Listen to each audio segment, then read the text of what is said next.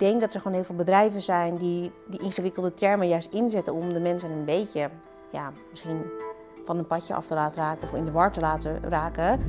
Ik weet ook niet precies waarom ze het doen, maar ik vind het niet helemaal, het is niet zoals ik wil werken. Van alle bezoekers die op je website komen, er maar 2% wat koopt. Dus voor twee bestellingen heb je 100 bezoekers nodig. De kans die heel veel webshops laten liggen, is door te kijken, doordat ze niet kijken van welke vraag stelt nou mijn klant over mijn producten, daar een blog over te schrijven en jouw product als antwoord erin te zetten.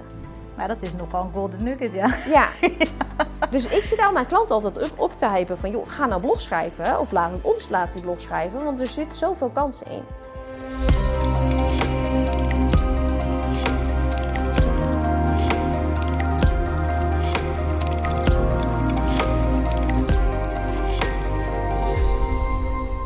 Welkom Stephanie, fijn dat je er bent. Dankjewel. Jij bent eigenaresse van Mrs. E-commerce, een online eh, marketingbureau. En je helpt webshop-eigenaren groeien met hun webshop. Vertel, hoe is Mrs. E-commerce ontstaan? Nou, eigenlijk zit daar een heel lang verhaal achter. En ik zal niet het hele verhaal met je delen, want dan zitten we hier volgende week nog steeds. Uh, maar vijf jaar geleden ben ik Mrs. E-commerce begonnen. Nadat ik in een burn-out ben beland. Daarvoor ben ik webshopmanager geweest. Best wel een grote webshop neergezet. En uh, ik merkte dat ik heel veel contact had met andere webshop-eigenaren die tegen dingen aanliepen die voor mij heel logisch waren, maar voor hun eigenlijk niet. Dus ik was stiekem eigenlijk al mensen aan het helpen. Um, tot ik op een gegeven moment de stoute schoenen aantrok en besloot om, om dit dus te beginnen. Uh, waar we dus in eerste instantie was het echt social media helpen, of het was een beetje coaching, of een beetje de vindbaarheid in Google verbeteren. En dat is dus nu uitgegroeid echt naar een online marketingbureau. Ja, super tof. Maar je vertelde twee uh, dingen. Dat je eigenlijk al heel vroeg begon te helpen, maar ook dat je een burn-out hebt meegemaakt. Kan je ons een beetje meenemen in ja, hoe is dat ontstaan en hoe let je er vooral nu op dat je dat voorkomt? Die burn-out? Ja. Oh, nou, de burn-out is deels ontstaan omdat het, toen ik bij mijn werkgever werkte, daar was ik dan de webshopmanager, draaide ik op een gegeven moment drie functies tegelijkertijd. Het bedrijf ging daar niet goed. Er kwam zoveel shit op mijn pad en ik bleef eigenlijk maar doorgaan. Ik zat echt tot midden in de nacht zat ik bijvoorbeeld uh, terugbetalingen te, te doen, uh, omdat er niemand anders was die dat, die dat kon doen. Dus ik heb het veel te veel gooi op me voorgenomen. En um, ik merk gewoon dat in de afgelopen jaren, nu ik voor mezelf werk, dat het ook heel erg zit in het vooral het plezier blijven houden in wat je doet. En dat dat al een heel groot verschil maakt. Want als ik op een gegeven moment merk dat ik te veel shit op mijn bordje krijg en te veel dingen ga doen waar ik niet blij van word, dat mijn energie kost, dan gaan er dus triggers uh, naar voren komen die eigenlijk daar weer op duiden. En dan weet ik dat ik een paar stapjes terug moet doen en weer keuzes moet maken. Dus het is bij mij heel erg uh, het, ja, het zitten op waar ik nou blij van word. Dat helpt me. Dan kan ik nog, nog zo'n drukke week hebben, maar dan heb ik nog genoeg energie over. En ja. dat is eigenlijk het belangrijkste. Dus vooral dingen doen die je ook energie geven. Ja. En niet alleen kosten. Ja. Maar ik kan me ook voorstellen dat dat eventjes een zoektocht was om erachter te komen. Wat is dat dan voor jou? Ja. Je, ja, hoe heb je dat gedaan? Nou, het probleem is natuurlijk ook in heel veel gevallen dat je natuurlijk, vooral als je bedrijf misschien nog in je eentje draait, er komt zoveel taken op je af. Je moet ook dingen doen waar je niet blij van wordt. En um, ik denk dat ik op nu met een heel team neer te hebben gezet, ben ik gewoon in de gelegenheid om te zeggen van oké, okay, dat vond ik wel leuk, daar ben jij goed in, daar ben ik wat minder in. Um, om heel selectief te zijn. Maar dat is ook een proces geweest, want je moet ook dingen uit handen geven, wat soms ook wel lastig is om dat te doen. Ja, ja. Dus het is heel erg zoekende geweest, eigenlijk het afgelopen, nou, ik denk vooral afgelopen anderhalf jaar, uh, om te gaan kijken, oké, okay, waar word ik nou blij van, waar word ik nou niet blij van, wat kan een ander misschien beter doen en wat kan ik dan wel beter doen. En dan elke keer weer iets van, oké, okay, dit wel, dit niet, dit wel, dit niet. En daar continu maar naar kijken. Dus het blijft eigenlijk ook wel een proces hoor. Ja, je bent er nooit, denk ik, hè? Nee, want er zitten altijd dingen waar, tussen waar je niet blij van wordt. Ik nee. moet over een paar weken moet ik weer gezellig naar de rechtbank, omdat er iemand niet betaald heeft. Kan ik niet een ander laten doen, nee. moet ik zelf ja. doen. En ik weet dat daarna ben ik waarschijnlijk helemaal leeg. Ja, maar ja, het is natuurlijk uiteindelijk iets wat er gewoon bij hoort. Dat zeg je ook van, ja, weet je, het is... Uh, hopelijk vooral doen wat je leuk vindt, maar soms horen ja. deze dingen er ook bij. Het is het balans. Ja, ja. En met Mrs. E-commerce wil je ook de ja, e-commerce wereld eigenlijk toegankelijker maken. Ja, hoe ziet dat er in de praktijk uit? En hoe vind je, ja, waarom vind je dat zo belangrijk? Nou, ik, toen ik uh, nog voor mijn werkgever werkte, werden we eigenlijk nou, wekelijks wel benaderd door bedrijven die marketingdingen deden en met gouden bergen kwamen. En dat konden we doen. En dan als we dat deden, hadden we twee keer zoveel omzet. Bla bla bla bla. bla.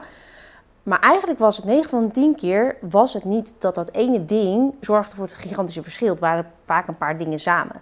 Dus toen ik begon, vond ik dat heel erg belangrijk om duidelijk te maken dat het grootste verschil niet in één klein dingetje zit. Maar het vaak allemaal dingen bij elkaar zijn die bij elkaar komen wat het verschil uitmaakt. Dus ik vind het heel erg belangrijk om heel transparant te zijn en echt dingen uit te leggen waarom het zo is. Er wordt heel vaak natuurlijk met moeilijke woorden gegooid, want dan snapt de helft niet waar je het in hemelsnaam over nee, hebt. Net als advocaten. Ja, en dan, dan lijkt het allemaal heel fantastisch en dan gaat het echt over iets waarvan ik denk, waar hebben we het hier over?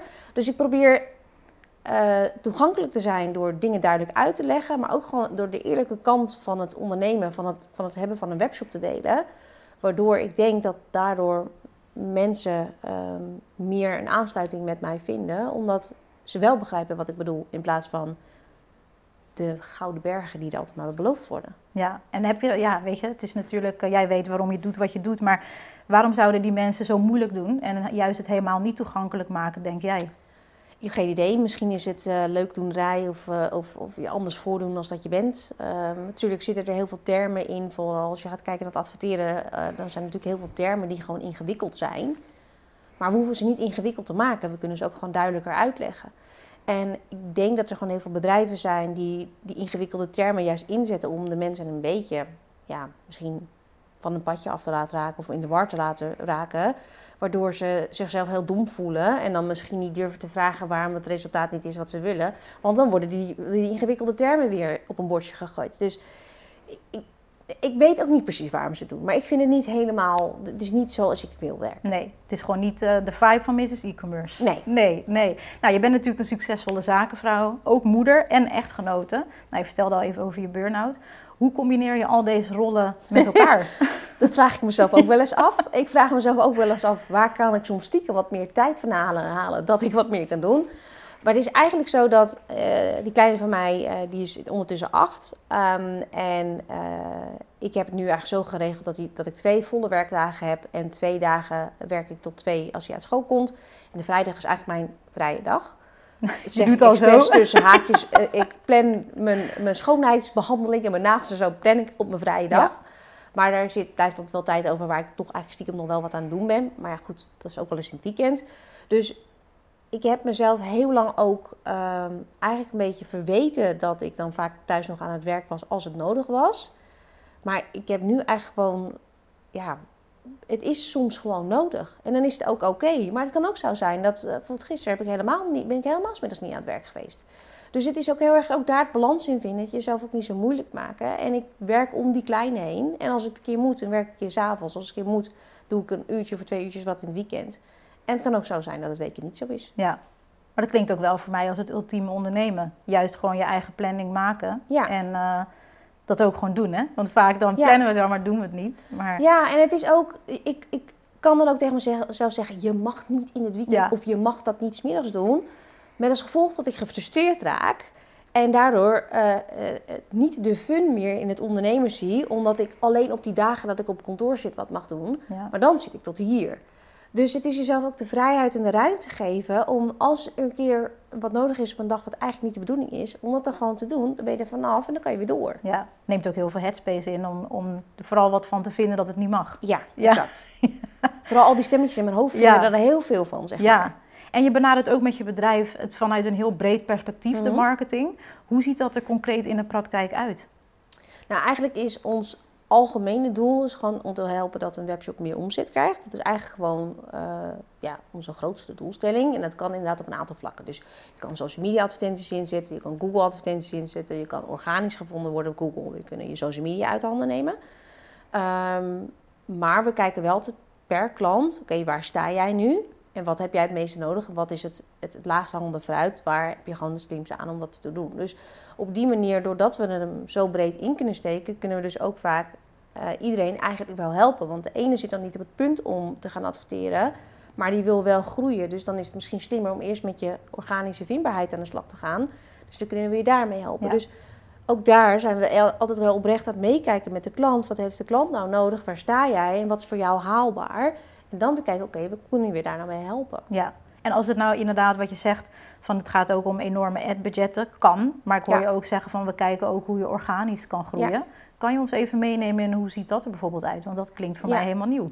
Ja, nou, het, ik haal altijd de stofzuiger er voorbij. Dus mensen die mij al wat langer volgen, of misschien wel vaker voorbij hebben komen, weten dat ik altijd over stofzuigers begin. maar het is gewoon namelijk een heel concreet onderwerp waar het heel makkelijk is om het uit te leggen. Als jij op zoek bent naar een stofzuiger, is de plek waar je gaat zoeken is op Google. Ja. Niemand gaat een uur op Instagram uh, scrollen in de hoop dat ze een aanbieding van een stofzuiger uh, tegenkomen. Maar door in Google gevonden te worden, heeft Google content nodig op jouw website. Dus je moet eigenlijk op de website moet je informatie hebben staan over die stofzuigers en dat je stofzuigers verkoopt. Zodat Google weet, ja, jij zoekt stofzuigers, op die website staat informatie over stofzuigers, dan kunnen ze je matchen. Ja. Dat is eigenlijk heel zwart-wit in de praktijk. Um, alleen 80% van de webshops heeft heel die content niet online staan. Dus ze missen die mensen die bewust nu eigenlijk met een portemonnee klaarstaan om die stofzuiger te kopen. Die missen ze dus omdat Google ze niet kan matchen. Nee. Dus dat is eigenlijk de grootste groeikans voor de meeste webshop-eigenaren. Puur door, ja, dat noem je dan SEO-optimalisatie. Door dat te gaan toepassen, content, goede SEO-content toe te gaan passen. Want dan kan Google die zoekopdracht van die persoon die jouw producten zoekt, matchen aan jouw website. Dat is hem eigen in, in, een, in de notendop. Ja. En met het gevolg dat je daar dus ook niet voor hoeft te betalen. Het is vaak eh, in het grote lijn is het eenmalig iets wat je in investeert. Je kan natuurlijk wel updaten met, met, met blogs of wat dan ook. Maar dat loopt op een gegeven moment continu door. Uh, waardoor je dus dagelijks bestellingen kunt krijgen zonder dat je daar op dat moment bijvoorbeeld advertentiebudget voor hebt lopen. Ja, want vaak is het toch wel dat je denkt meer verkopen, ik moet gaan adverteren, ik moet gaan schalen. Terwijl je benoemt nu wel een belangrijk punt dat er gewoon eigenlijk iets wat, wat ja, heel, heel lage investering is, heel hoog rendement kan hebben. Ja, en je moet het eigenlijk zo zien dat je je, je SEO-optimalisatie moet een soort van ruggengraat van je bedrijf worden. Dus je, je bodemplateau, uh, waar je eigenlijk standaard elke dag eh, klanten, bezoekers en bestellingen binnenkrijgt. En als je dan wil gaan opschalen, dat je daar dan bijvoorbeeld bovenop advertenties gooit. En daarmee kan je dus eigenlijk zelf sturen hoe ver wil je gaan. Maar dit moet eigenlijk gewoon je basis zijn. En dan kan je de rest er nog bovenop gaan, gaan, gaan doen. Zo moet je hem eigenlijk zien. Ja. Dus eigenlijk gewoon eh, zonder dit. Stel je bent afhankelijk van TikTok of van je advertenties en dat valt weg. En je hebt dit niet, heb je niks. Nee. En de kans dat Google wegvalt, dus dat zou echt heel bijzonder zijn. Ja, maar dat, dat zie ik niet uh, zo snel gebeuren. Eerder inderdaad die vluchtige eh, media die nu goed werken, maar misschien voor hoe lang, weet je wel? Ja. En welke ja, struggles, uitdagingen komen webshop-eigenaren uh, doorgaans tegen? De grootste is eigenlijk, hoe kom ik aan meer klanten? Hoe, hoe krijg ik meer bestellingen? En wat ik dan tegenwoordig probeer ik het heel duidelijk uit te leggen door te zeggen, weet je, het is heel normaal in de markt dat van alle bezoekers die op je website komen, er maar 2% wat koopt. Dus 98% koopt niet. Dus voor twee bestellingen heb je 100 bezoekers nodig. Ga dan maar uitrekenen hoeveel bezoekers je in hemelsnaam nodig hebt om op de aantallen te komen waar jij heen wilt. En dan denken ze, oh, en we zijn vaak alleen maar bezig met onze Instagram en met posten en zo. En we weten allemaal hoe lastig dat is om gewoon daar gewoon onbetaald in te groeien in volgers. Het gaat allemaal niet meer zo makkelijk. Um, en toch blijven we daarmee bezig, terwijl we niet bezig zijn met hoe krijgen we nou meer verkeer op die website, zodat er, dat, ja, die verhouding gewoon omhoog gaat, zodat er meer bestellingen komen. En hoe zit het met het adverteren op Facebook en Instagram? Werkt dat nog? Nou, de grap is dat het eigenlijk nog werkt. We denken, ah, of er wordt vaak gedacht dat het niet meer werkt, maar het is gewoon lastiger geworden dan een paar jaar geleden. Ja. En er wordt dan vaak ook weer gedacht dat, dat alleen op Instagram adverteren slim is. Terwijl er zitten nog steeds miljoenen mensen op Facebook. Dus Facebook en Instagram samen bereik je gewoon zo verschrikkelijk veel mensen. En het leuke is dus, nou ja, heel veel mensen vinden het niet per se leuk, maar Facebook weet alles van je. Dus als jij dus nu op zoek gaat naar die stofzuiger, dan morgen krijg je de advertenties van te zien. Dus ze zien jouw interesses, ze zien waar jij mee bezig bent, ze zien wat je zoeken of wat je zoekt. Dus ze kunnen dus daardoor heel makkelijk op zoek gaan naar de juiste doelgroep die jouw producten zouden willen kopen. Ja. Het is dus in verhouding eigenlijk nog steeds de makkelijkste manier om de juiste mensen te bereiken op een korte termijn met nog een redelijk laag budget. Ja, terwijl eigenlijk iedereen Facebook, ik ben daar ook helemaal niet meer mee bezig. Maar ik hoor jou nu wel zeggen van daar zit echt nog wel uh, publiek. Ik denk zelfs dat als we het over al onze klanten heen kijken, dat de meeste verkopen nog steeds uit Facebook komen. Ja, wat bijzonder. Ja, jij kent de cijfers. Ja, en iedereen wil het uitsluiten. Ik zeg altijd, doe dat nou niet. Nee. Er komen nog steeds heel veel verkopen uit Facebook omdat op Facebook, we zijn, willen allemaal nog steeds weten hoe het met oma en Gerda en onze tante gaat. Dus iedereen is natuurlijk stiekem nog steeds op Facebook aan het scrollen. En we zijn misschien niet zozeer aan het reageren of aan het liken. Dus daarom doe je normale posts het niet zo. Maar we zijn nog steeds aan het kijken. En dan komt die advertentie voorbij. Ja, en daar gaat het uiteindelijk om. Ja. Dat iemand daardoor getriggerd raakt en denkt, ik Ja. koop de stofzuiger. Ja. Of niet. ja. ja, kan je ons meenemen in een succesverhaal eh, die jij hebt gehad met een webshop die je hebt helpen groeien? Nou, we hebben op, het moment hebben een paar, maar een van onze grootste succesverhalen is een hele leuke dame met een webshop met dameskleding. Nou, daar zijn natuurlijk al heel veel van in Nederland, dus je zou denken, ja, hoeveel kans heb je daar nou nog mee? We zijn begin van het jaar ermee begonnen. Ehm, we zijn begonnen met misschien, wat was het, een paar honderd euro advertentiebudget. Er kwam een paar duizend euro advertentiebudget in. Maar zij liet, had ons eigenlijk een beetje een vrijbrief gegeven. Joh, ga maar opschalen, doe maar meer. Dus elke keer als het beter ging, deden we er meer budget in. En eh, zes maanden later hadden we een omzet van 200.000 euro extra door middel van de advertenties. Puur door het aan de knopjes draaien en bijsturen en eh, opschalen. En zij stuurde ons gewoon alleen maar beeldmateriaal door elke week. Joh, nieuwe collectie, hoi. en wij gingen dat weer toevoegen en aan de knopjes draaien. En eh, ze had echt eh, in juni echt een mega omzet. Want dat wat je net noemde was een omzet in een maand. Of gewoon in, de loop. Zo, dat is inderdaad... Naast eh, dus haar normale omzet. Want we zien eigenlijk vaak dat de meeste verkopen uit, ja, de, we noemen het koude doelgroep komt. Dus dat zijn eigenlijk mensen die nog niet zozeer met jou bekend zijn. Eh, dus het is dus eigenlijk extra omzet. Naast de omzet die er al is door gewoon de social media, door de vindbaarheid in Google, door noem het maar op. Ja, dus dat is wel echt een, eh, als je het hebt over ROI, dan is dat wel een dat is inderdaad een flinke succesverhaal. ROI. Ja, en dan wordt ja. er vaak gevraagd van joh, wat voor advertentiebudget stond er tegenover? Want die omzet zegt natuurlijk niet zoveel. Nee. Maar uit mijn hoofd was het iets van 50.000 euro. 40, Tussen de 40 en 50.000 euro en dan kwam dus ruim 2 ton uit. Ja. Nou, dat is toch een leuk, eh leuk rekensommetje, Ja, inderdaad. Maar ik kan me ook voorstellen dat je niet, dat als ik nu naar je toe kom van... Goh, weet je, ik wil even 50.000 eh adspend gebruiken. Het lijkt me dat dat niet zomaar kan, hè? Nee. Want dat is wat vaak wel wordt gedacht van... je moet je lekker gaan adverteren, maar... Ja. En dat is ook het advies die heel vaak wordt gegeven, wat eigenlijk niet klopt. Want als jij nog nooit eerder geadverteerd hebt, Facebook gaat dat. Facebook gaat het leuk vinden dat jij dat wil besteden, maar je advertentieaccount gaat het niet leuk vinden. Dus je advertenties gaan niet per se beter presteren als je meteen er heel veel budget tegenaan stopt.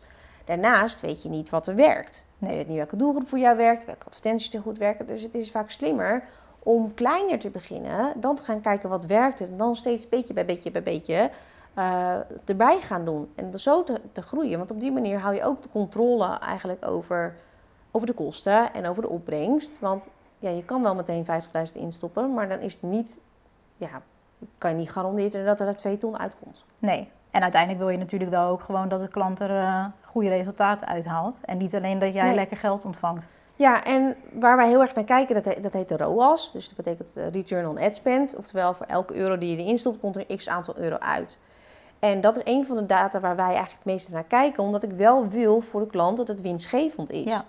Want ik kan natuurlijk zeggen, joh, eh, je, het is gewoon winstgevend, want de, de ROAS is 2. Maar de klant heeft ook zijn inkoopkosten. De klant moet ons ook betalen. Dus daar, daar hebben ze niks aan. Dus wij sturen altijd erop dat die, die, die return on, on, on eh, ad spend gewoon zo hoog mogelijk is.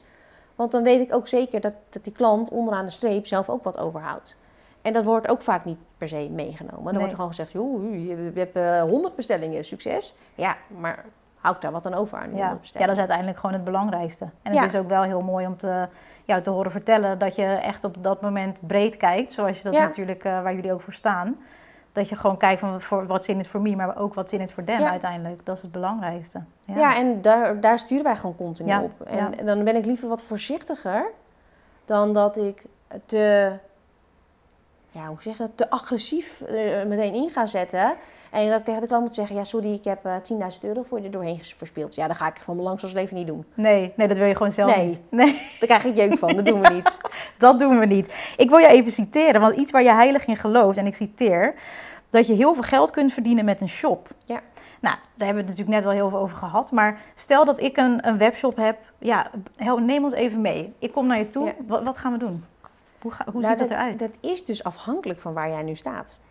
Dus er wordt eerst wel echt even gekeken van oké, waar loop je tegenaan? Eh waar liggen de kansen? En dan kunnen we van A tot Z dingen voor je inzetten.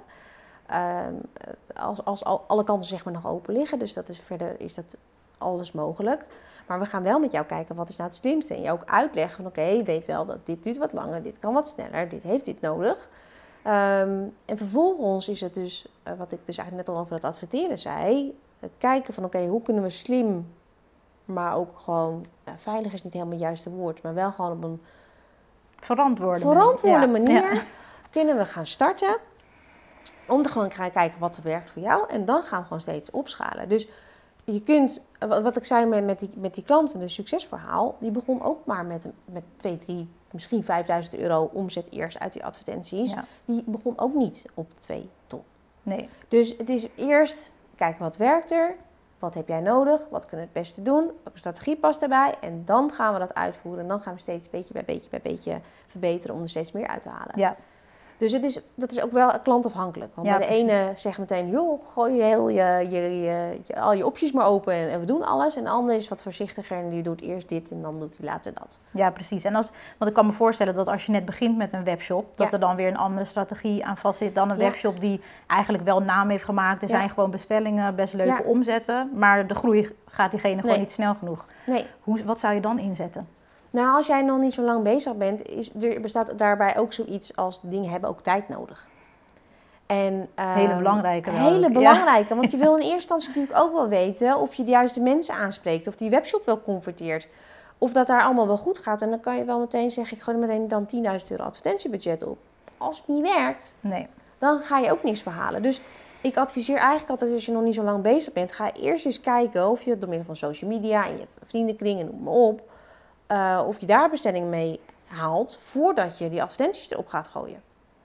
Want anders gaan we erachter komen tijdens die advertentie dat je webshop niet werkt. Dat is natuurlijk ook een ja, beetje zonde. Dat kan dus- natuurlijk ook nog, dat je een product hebt die gewoon niet aanslaat misschien. Ja, ja. en dan, dan kan het misschien soms slimmer zijn om eerst heel je concept opnieuw te bepalen en te bedenken. En welke doelgroep hoort erbij, voordat je dat, je marketing in gaat zetten. Dus het is zo afhankelijk waar iemand staat. Maar heel veel mensen vergeten dat eigenlijk het eerste jaar is zo cruciaal voor, voor een webshop. En je hebt ook echt nodig voor dat.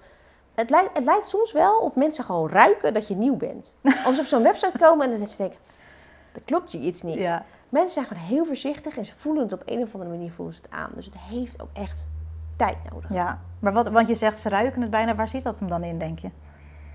Nou, een van de dingen wat gewoon altijd goed werkt, waardoor mensen converteren, is bijvoorbeeld reviews. Dus als jij nog geen reviews online hebt staan, je hebt er bijvoorbeeld maar acht. Mensen zijn toch voorzichtig. En dat komt denk ik deels een beetje uit de, de wereld, waar natuurlijk een paar jaar ah, terug al die dropshippers natuurlijk je, met advertenties helemaal overvielen en je kon van alles kopen en dan kreeg je. Uh, volg jij Bas Smit op Instagram? Ja, bedoel, ik, ik leg het even uit, maar ik, ik denk dat, je, dat ik weet welke je bedoelt. Bas Smit, die ging al die AliExpress advertenties ging die kopen, al die oh, producten. Ja. ja. Had op een gegeven moment een notenkraker besteld van twee meter hoog. Zo'n zo'n kerstding. Die kreeg zo'n poppetje binnen. Ja, ja, ja. Dit is precies wat er dus misgegaan is. Er waren zoveel van die dropshippers. Die gingen volle bak adverteren. Die hadden fantastische aanbiedingen. Maar puntje bij paaltje. 80% leverde niet wat ze moesten leveren. Waren niet meer bereikbaar. Mensen zijn gewoon echt in de maling genomen, om het even zo te zeggen. Ik wil ze niet allemaal over één kam scheren, maar dat is wel eigenlijk een beetje wat er speelde in de markt. Waardoor ik wel denk dat dat mede meegespeeld heeft dat de consument voorzichtiger is geworden. Ze kijken veel meer naar of een website wel te vertrouwen is, naar reviews, naar social media, wie zit erachter. Dus, dus er zit gewoon ergens in ons brein, in ons systeem, iets dat we gewoon, als we op een website zijn en we vertrouwen het niet, gaan we weg. Ja. En als je natuurlijk nieuw bent, dan heb je 9 van de 10 keer zijn nog niet al die puntjes Nee, want ik kan me ook voorstellen dat natuurlijk een mooie website maken en op social media zichtbaar zijn, dat dat, dat nog wel, daar heb je wel invloed op. Maar ja, reviews, die moet je natuurlijk wel krijgen. Ja. Wat is dan een tip bijvoorbeeld aan, aan mensen die net beginnen met een webshop? ja, hoe, hoe ga je daar zo snel mogelijk aankomen? meteen een review uh, systeem uh, aanschaffen, denk ik. Ik denk dat het slimste is. Die kost er, nou je hebt ze echt al vanaf een tientje per maand. En dan wordt er vaak gezegd, ja, maar dat is weer 10 euro extra. Maar dan denk ik, ja, maar als die 10 euro extra, ja, twee extra bestellingen per maand oplevert, even maar heel klein, dan heb je die 10 euro alweer terugverdiend. Ja. Dus dat zou ik eh, vanaf het begin meteen uh, die reviews eh, erop gaan zetten. Want dan elke bestelling die er binnenkomt, heb je de kans dat die in persoon een review achterlaat. En dan kan je natuurlijk ook weer ja, uh, iets voor bedenken dat mensen sneller een review achterlaten. Maak er bijvoorbeeld elke maand een winactie van, weet ik veel, voorzien wat leuks. Maar je kan mensen best wel stimuleren dat het meer komt. Maar als je daar pas na zes maanden mee, mee komt, ja, dan heb je natuurlijk allemaal mensen die daarna geen review meer gaan achterlaten. Nee, die hebben wel zoiets van, uh, ik weet niet eens meer dat ik het gekocht heb misschien. Ja, precies. dat is zonde. Wie is dat? Ja, ja. Nou, je hebt al heel veel uh, golden nuggets gedeeld met ons, maar heb je er nog een aantal uh, die je met ons zou willen delen? Ja, eigenlijk een van de dingen die ik ben heel erg over verbaasd dat heel veel grote webshops dit niet doen, valt een beetje onder het Google-verhaal, zijn SEO-blogs. Uh, en het is omdat het gedrag van de consument op Google natuurlijk ook veranderd is. Waar je dus voorheen stofzuiger intikte, tik je nu eigenlijk een hele vraag in. En ik had het hier laatst met iemand over en die heeft een, um, een, een, kindje met uh, huisstofmijtallergie, iets in, in die trant. En die was op zoek naar een stofzuiger, blijf in de stofzuigers, maar een stofzuiger die geschikt is voor huisstofmijtallergie en voor vloerbedekking. Die heeft zich suf gegoogeld, die kon niks vinden.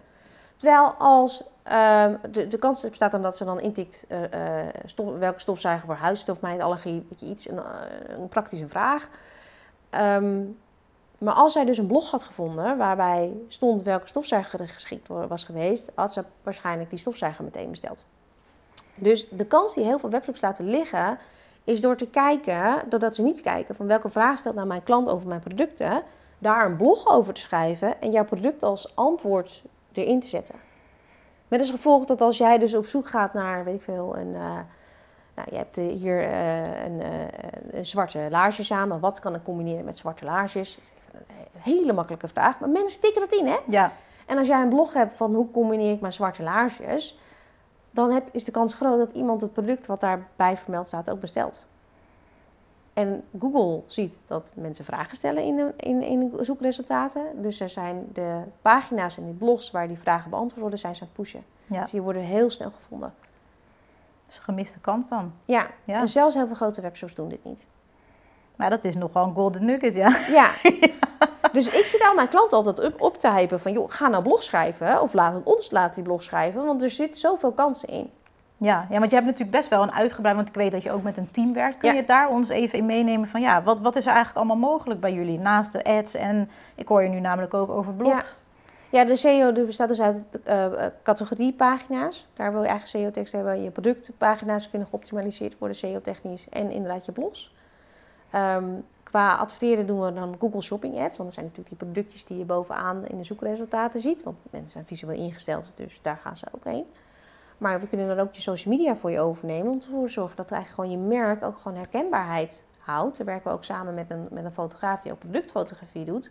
Want daar zorg je dus ook weer voor dat als iemand scrolt, dat ze meteen zien dat jij het bent.